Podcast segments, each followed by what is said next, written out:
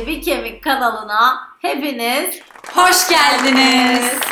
Bugün e, hepimizin korkulu rüyası olan ödem ve şişkinlikten bahsedeceğiz. Ama önce ikisi arasındaki farkı bir ayırt etmemiz gerekiyor. O zaman şişkinlik nedir Deniz? Şimdi şişkinlik ödemden en temel ayırabileceğimiz şey şu bir kere mide altında yani tam göbek deliğinin altında diye e, karakterize edebileceğimiz bir gaz sancısıdır aslında. E, bu işte e, kimi zaman böyle fazla geğirmeyle de ortaya çıkabilir. E, biraz bizi rahatsız eden orada bir gaz kümelenmesidir. Bu hatta e, çok ciddi gaz sancıları yaşayan bireylerde röntgenlerde de aslında kategorize edilir. E, fakat ödem Ödem ise aslında vücudun su tutumudur. Bu işte herhangi bir medikal rahatsızlık sonunda da olabilir. İşte gebelikteki preeklemsi ya da işte e, bir film ayak olabilir. Yani medikal doktorunuzun koyduğu bir tanıyla da olabilir. Ya da vücudunuzun fazla su tutmasıdır. Zaten siz bunu derinizin üstünde parmağınız bastırıp kaldırmanızda da fark edebilirsiniz. Çok fazla gömülüyorsa bilin ki ödeminiz var. Okay. Ya eksik yani vücudunuz su tutmuş bunun bir sürü kaynağı olabilir. Zaten bundan birazdan bahsedeceğiz. Gömülmüyor. Gömülmüyor. Tamam su yeterince içiliyor ya da tuzlu kontrollü tüketiliyor. Şimdi şişkinlik neden oluşur onu bir gör, konuşalım. Ee, bazı besinleri vücudumuz sindiremez. Hı hı. İşte kimi vardır ki lahanagiller sindirimi zordur. Kimi bireyler için işte çiğ soğan, taze soğan, e, marul, roka bunların sindirimi zordur. Kimi bireyler laktozu sindiremez ve hemen şişer. Bunlar aslında fizyolojik yemeğe bağlı olan dediğimiz şişkinliklerdir. Kimi zaman da soğuk havalarda yoğun üşütmelere karşı bu şişkinlikler yaşanabilir. Çok enteresandır ama çok sıkı kıyafetler giydiğinizde evinizde o kıyafetleri çıkardığınızda bir anda alt karnınızın bir davul gibi şiştiğini görürsünüz. Bir de işin o kısmı var. E, hatta idrar tutmada bile aslında o alt karını böyle taş oturmuş gibi danışanları rahatsız eden ciddi bir şişkinlik olabiliyor. Yani aslında bu e, gaz yapan besinleri tüketmek e, kıyafetler işte çok dar kıyafetler giymek bazı zaman ayaktan soğuk almakla şişkinliği açıklayabiliriz. Yani aslında ödemle arasında ciddi bir fark var. Çünkü ödem neden oluşuyor? Sen Şimdi ödemin bir sürü sebebi olabilir. E, bununla ilgili de hani dediğim gibi medikal sebepleri de olabilir. Kullandığınız bir ilaç özellikle de bu diyabetik ilaçlarda vesaire tansiyon ilaçlarında tansiyon hastalarında işte o e, ödem tutumu görülebiliyor. Hatta hani bunun için gerçekten doktor müdahalesi bazen hastanelere yatış bile gerekebiliyor. O kadar risk oluşturabiliyor. Hatta akciğerlerde su toplamasına kadar gidebilir.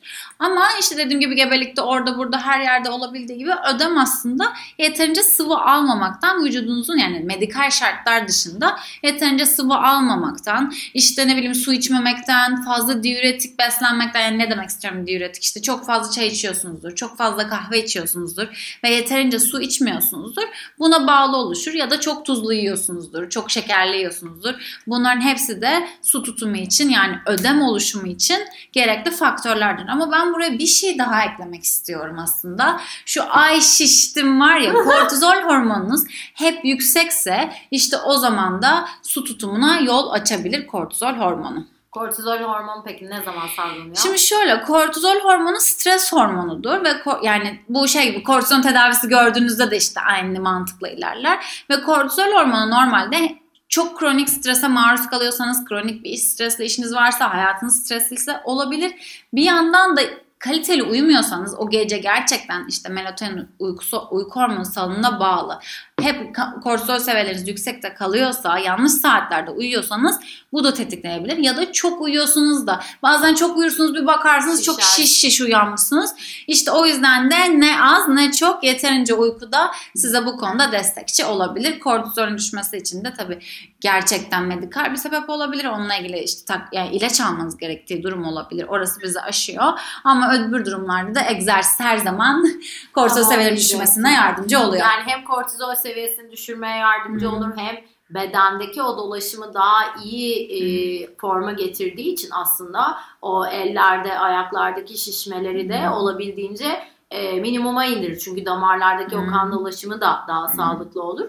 Şimdi ben şişkinliğin çözümlerini söyleyeyim. Sen ödemin tamam. çözümlerini söyle. Öyle bölüşelim. Hmm. Şimdi şişkinlik dediğim gibi yani sindirilemeyen besinler sonucu olduğu için e, tabii ki onlardan ne kadar eliminize bir rutinde tüketirseniz o kadar şişkinliğiniz az olur. Ama benim gibi ama ne olacak yahu her şeyde kısamam, yiyeyim, şişeyim, yarın geçer derseniz tabii ki bu da bir çözüm.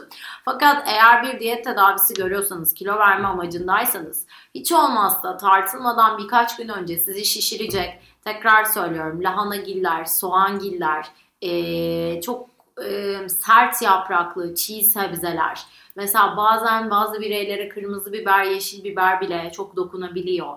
Keza işte laktozsuz olmayan diğer hani normal standart e, sütler. Kuru baklagiller belki. Bakliyatlar. Bunlardan e, uzak durmak lazım. Şimdi böyle saydığımda liste çok uzun. Fakat bağırsaklarda çok kişiseldir. Yani sana karnabahar yersin hiçbir şey yapmaz ama beni mahveder. Yani böyle sürekli düzenli bir şişkinlik yaşıyorsanız ben genelde hep not ediyordum. Yani işte göbek marul yedim dokunmadı tik hmm. ama işte taze soğan yedim dokundu böyle küçük küçük şeyler çünkü bir noktada hayat kalitemi çok düşürüyordu. İkinci yöntem günde bir bardak iki bardak rezene çayı içebilirsiniz. Yani rezene çayı çok rahatlatıyor. Yemeklerinize kimyon ilavesi yapabilirsiniz. O da faydalı. Mümkün olduğunca yemeklerinizi, meyvelerinizi çok soğuk tüketmemeye çalışın. Yani bir meyve yiyorsanız eğer dolaptan çıkıyorsa birazcık oda sıcaklığında bekletmeye çalışın. Çünkü çok soğuk yemek de aynı şekilde şişkinlik yapar. Dedemin hep bir şey vardır, bir lafı vardır. Çok soğuk bir şey yedikten sonra miden üşümesin hemen sana sıcak bir şeyler yapayım diye. Aslında insan biraz o bilinç seviye farkındalığa girince gerçekten onun ne kadar efektif, ne kadar işe yarar olduğunu anlıyor.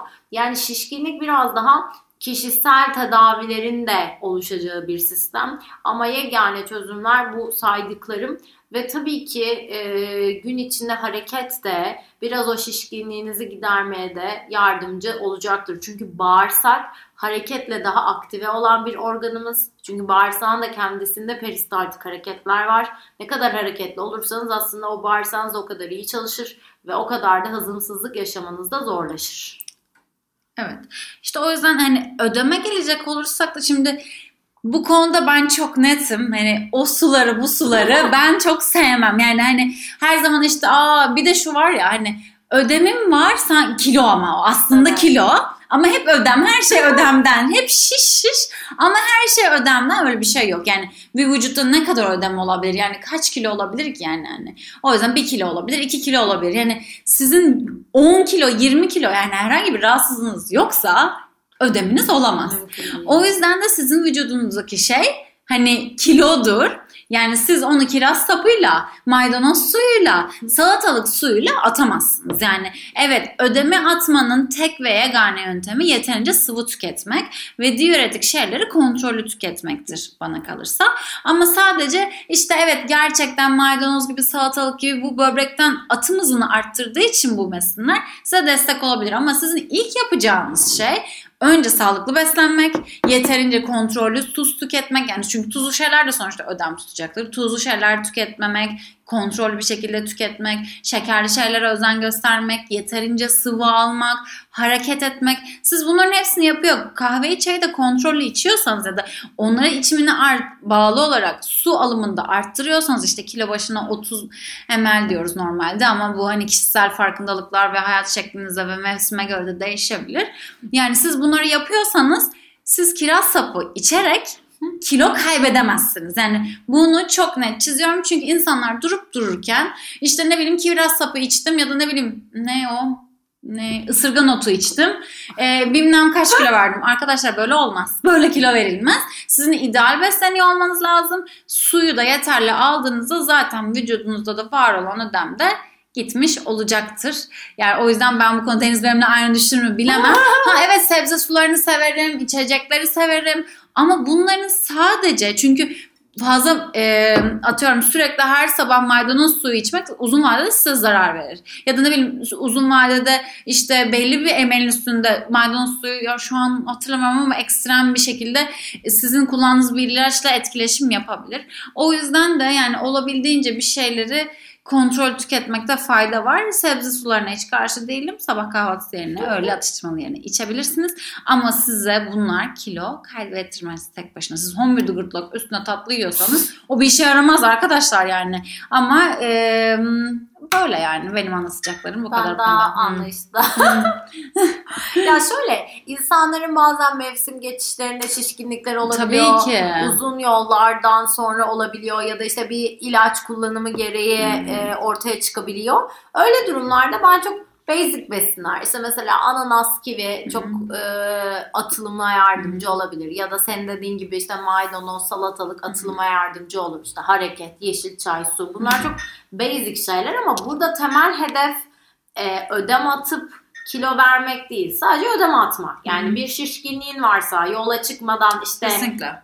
yola çıkmadan da şu an arasında artı bir kilon varsa ve gerçekten beslenmende bir şey değiştirmediysen hani o bir kilo ödemini atmana bu bahsettiğim besin grupları ve işte yeşil çaylar destek olur ama e, hamburgerimi yedim üzerine sen dediğin gibi tatlımı yedim hadi şimdi bir e, işte kiraz sapı içeyim falan bunlar tabii ki Gerçekçi fayda değil. göstermez. Burada da şöyle bir parantez açmak lazım.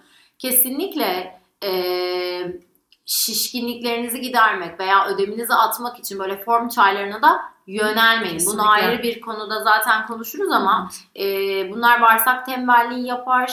E, vücudumuzun kendi işlevini kendi e, hormon salgılarıyla yönetmesi lazım. Dışarıdan sürekli bir müdahale organ tembelleştirir. E, o yüzden mümkün olduğunca hani kullanacağınız çayda işte yeşil çay, beyaz çay, düz normal Evet, çay. basit hani- ve güvenilir Aynen çaylar. kesinlikle öyle. Yani çok karman çorman içinde bir sürü şey olan e, şeyleri de sırf ödem atma adına kullanmamakta fayda var. Kesinlikle. Bununla ilgili de bir yayın yapalım. Evet.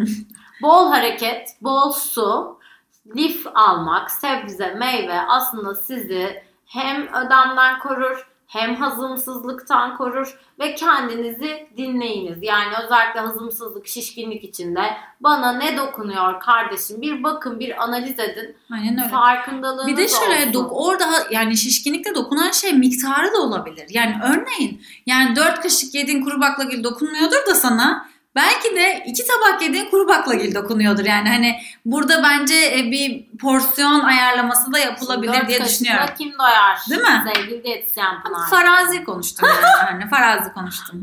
Öyle kuş kadar Farazi konuştum. kuş kadar, tamam. Taşlar yerine konduğuna göre arkadaşlar yayının sonuna geldik biz gidiyoruz. Yeterince taşlar yerine kondu. Güzel bir yayın olduğunu umuyoruz. Diğer yayınımızda görüşmek üzere. Hoşçakalın. Bye bye.